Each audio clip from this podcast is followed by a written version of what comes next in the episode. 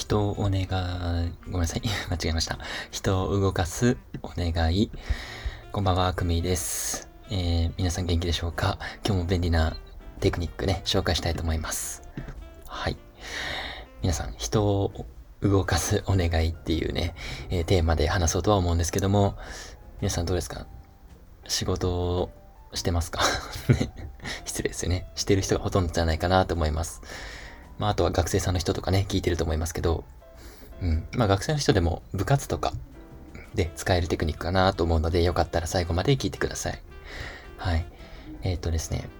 まあ、部活とか仕事とか、えー、やってる人、先輩になると、えー、まあ、後輩ができて、え後輩に何か指示をする。うんこれをお願いするとかね。はい。なんか、しゃ、えー、指図する。なんか、まあ、ちょっと言い方悪いですけど、え、何かお願いする場面って、えー、増えてくるんじゃないかなって思います。ね。で、例えばね、皆さん、サポートよろしくお願いします。とか、これわかる人いるとか、これ誰か手伝って、これ誰かやれる人、みたいな。そう、会社の部下、後輩に仕事を振りたいとき、えー、皆さんはどんな言い方をえしていらっしゃいますか？はい。最初に言ったね、さっき言ったなんかこう、誰かやってとか、あんまり良くない。そんなお話です。はい。何が悪いんでしょうかっていうことですね。はい。仕事を頼んだりお願い事をしたいとき、どうやったら相手が動くかっていうのを、まあ、常に考える習慣をね、身につけるっていうのがすごいいいと思います。はい、まあ、なんでですかっていうと、その方が自分にとっても得なんですよね。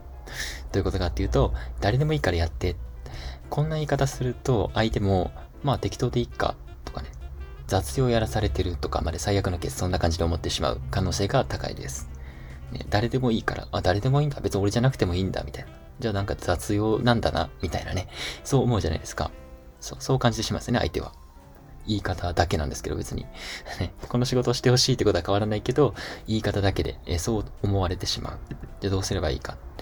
まあ簡単です。これは指名してください。はい。指名するとですね。何々くん、これ頼むわって。何々さん悪いんだけど、これお願いできるかな？みたいな。まあ、名指し効果っていう呼ばれてるね、心理効果が、えー、見込まれてるで、えー、らしいんですけども、まあ、名指し効果って呼ばれてるらしいです。別に覚えなくていいんですけど、はい。まあ、こんな言い方をすると何がいいかっていうと、まあ、二つ大きなメリットがあるわけでして、一つは相手のやる気が上がるっていうことですね。うん。まあ、なんとなくわかるんじゃないかなと思うんですけど、相手は、あ、こう、何々くんってお願いすることで、何々くんは、あ、俺に任せてくれたんだと。俺に。俺だから任せてくれたんだっていうところまで思ってくれる可能性が高いですね。で、もう一つは、えー、すぐに行動に移してくれますね。まあ、これは、えー、指名しないと、例えば誰かがやって、みたいな。これ誰か、あの、誰かやっといて、みたいな感じで言うと、なんかまあみんな誰かやってくれんのかな、みたいな。うん、別に俺やってもいいけど、まあみんな誰かやるみたいな。この1店舗、2店舗完全に遅れますよね。はい。まあこれ当たり前かもしれないですけど、えー、行動に移すスピードが格段に違うと。何々君頼むわって言うと、もうその子は、あ、俺がやらないと。ね、俺に任せてくれた。頑張ろうっていう風になるわけですね。はい。ちょっとうるさいですか？ごめんなさい。バイクの音がね。はい。うちの前、高速なんですよ。すいませんね。はい。で、おすすめは、最後まで聞いてください。もうちょっとです終わるのでね。おすすめは、えー、その場に相手が一人だけの情報、状況の時、状況ね。その場に相手が一人だけいる状況の時でも、何々くん頼めるっていう風に、えー、相手の名前を呼ぶっていうことですね。まあ、これが、えー、さっき見込まれる2つのメリットが、えありますし、え名付けして呼ぶっていう習慣が皆さんにつきますね。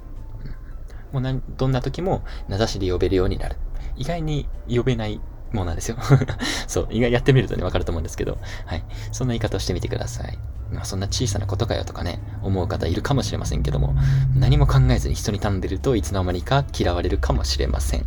はい。今日はこの辺で終わろうと思います。ありがとうございました。